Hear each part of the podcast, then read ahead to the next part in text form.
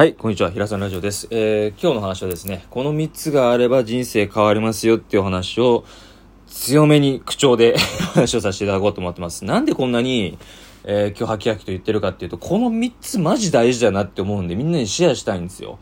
で、この3つないと、まず、不幸になります。もう先に言っとく。ないと不幸になります。なので、はい。しっかり聞いてください。で、一つ目な、まず先に一つ目なんですけど、覚悟ですね。はい。もうこれはもう俺のラジオといえばみたいなとこもあったりするかもしれないんですけど、いろんな動画とか YouTube とか、まあ TikTok とかでもね、TikTok じゃないごめんなさい、嘘嘘。Twitter なんで TikTok 言ったんだ Twitter とかで言ってますけど、覚悟が決まってないと何もできないんですよ。で、覚悟がないとどういうことが起きるかっていうと、例えば仕事で一生懸命挑戦しました。で、挑戦するのはいいことなんだけど、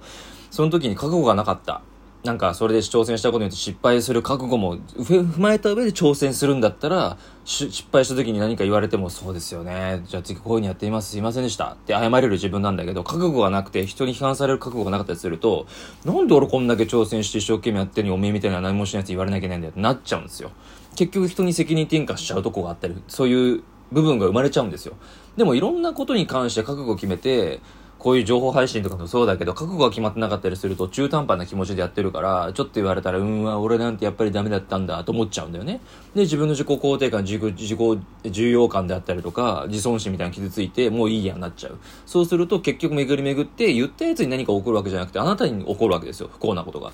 もうそういうロジックになっちゃってるのよ。原理原則だから。だからまず、何か行動する、考え方を変える、何か人に言葉しゃべる、何でもいいけど、全てにおいて覚悟を決めてください。今のあなたにできることでいいから。俺も覚悟決めて毎日生きてます。仕事場でも。ね。一人でやってる部署だったりするから結構負担大きいんですよ。プレッシャーなんですよ。はっきり言って。だけど、そこを選んだのは自分だし、その時にこういう内容だってことを知らないし、こういう風なこともあるってことは知らなかったかもしれないけど、自分がそこで入って働くって決めたのって、自分で選んだんでしょって。じゃあそこで入ってきてこういうことになってるからって言い訳しないで、じゃあてめえのことっててめえの目の前のことやれよって話なんですよ。それって覚悟の話なんですよ。覚悟が決まってれば耐えることできるはずなんですよ。耐えられなかったとしても、もちゃんと逃げて、その後に戻るっていう風な自分との約束ができていれば、ちゃんと戻れるから。まず覚悟を決めてください。もう覚悟がなければビジネスやろうが友人関係だろうが恋人関係だろうが夫婦関係だろうがね親友との付き合いだろうが何関してもうまくいかないです。はい。それだけです。1個目は。覚悟の話でした。で2つ目は行動してください。はい。覚悟が決まったら次行動ですよ。まあこれとね今今後言うねあと2つ言うことも全部セットなんだけどセットでやらなきゃダメなことなんだけど行動しない人が多すぎるマジで。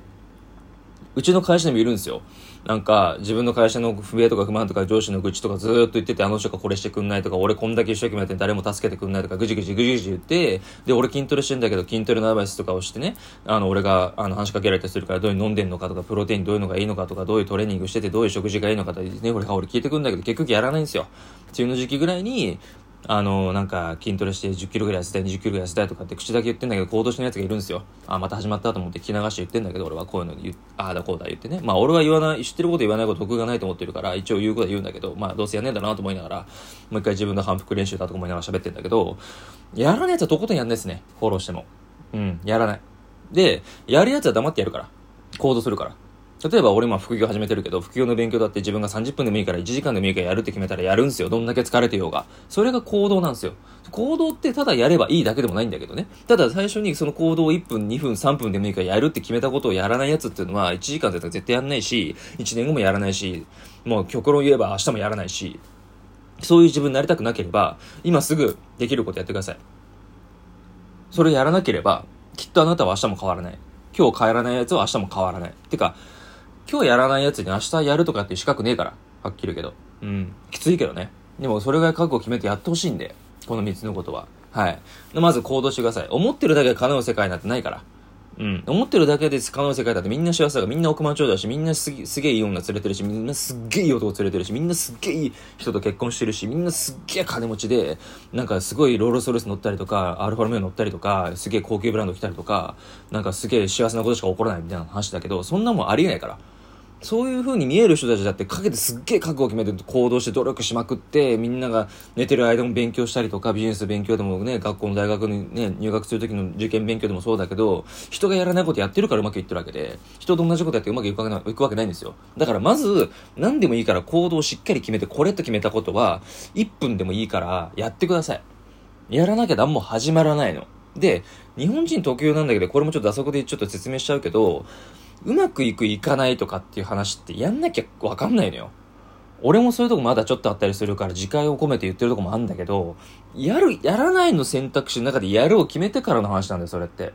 で、みんなやらないを選択してるから結局結果も出ないからやっぱりやめたこうみたいな、どうせやっても無理だって逃げちゃうんだよね。で、そのくせぐじぐじぐじぐじ文句言って、日常変わらないことを増える間をずっと世の中のせいにしたりとか、国のせいにしたり、コロナのせいにしたりとか、ずっと無駄なことをずっと時間使って言ってるわけでしょ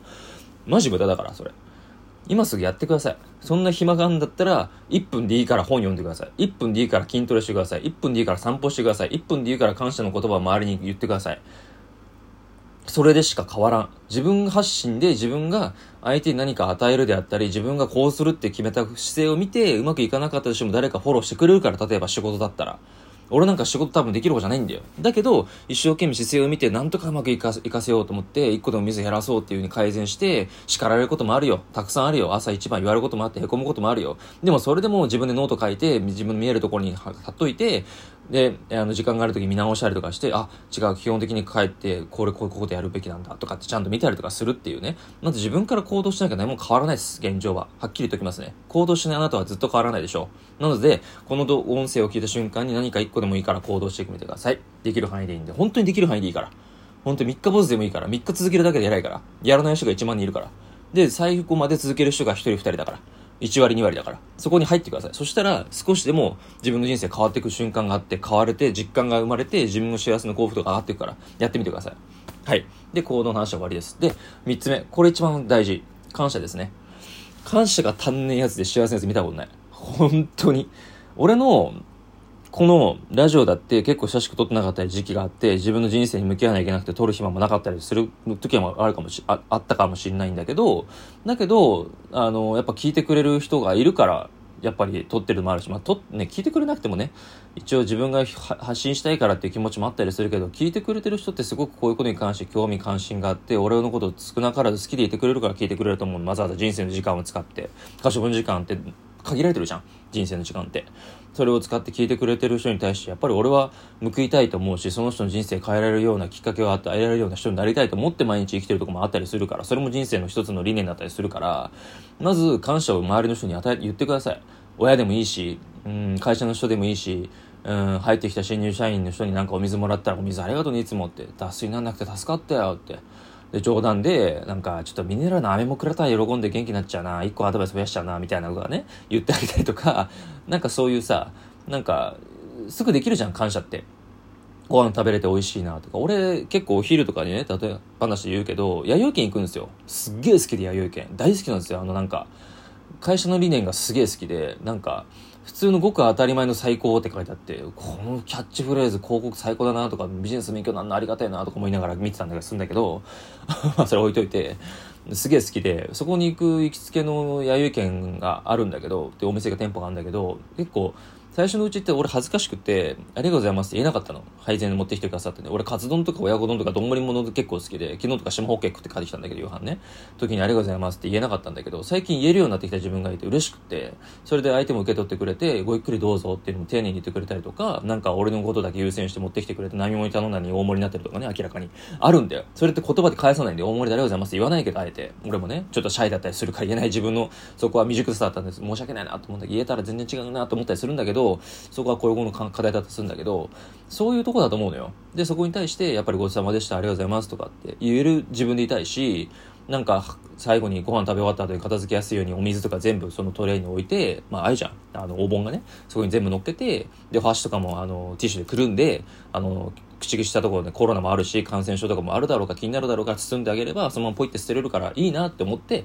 自分がそういうのを言葉にしないし、あえて大げさに言うつもりないけど、与えるってことしかないと思うんだよね。で、会社の人に対してもいつもありがとうございます、助かってますよとか、俺のなんかミスで、なんか仕事増やしてごめんなさいっていうことだったりとか、それを受け取ってくれるくれない関係なく、自分がそうしたいからっていう気持ちで感謝すると、自分に返ってくる絶対。知らないところでフォローしてくれたり、なんか自分が死んだ時に大丈夫とか、手伝おうかとか、なんか最近死ぬそうだけど何かあったのって声かけてもらったり、自分が相談した時にわざわざ時間作ってくれて、なんかフリースペースのとこで話を聞いてくれたりとかね、昨日とかそうだったんだけど、そういう風になってくるので、感謝はマジで伝えた方がいいですよ。本当に心、最初は心からじゃなくてもいい。口だけでもいいから、いや、本当いつもありがとうございますって言ったら、その、ありがとうございますの5文字ってすげえ日本の言葉の中で一番美しい言葉だと思ってるから、それを身近な人に言える時に言った方がいいです。本当に後悔するから。俺親友なくしてるからわかるけど、言いたい時に言えないってマジ辛いからね。本当に恥ずかしいとか言ってる場合じゃないんだよ。本当に。その時にちゃんと伝えられる生のライブの気持ちってあるから。その時の新鮮な言葉でちゃんと伝えてあげてください。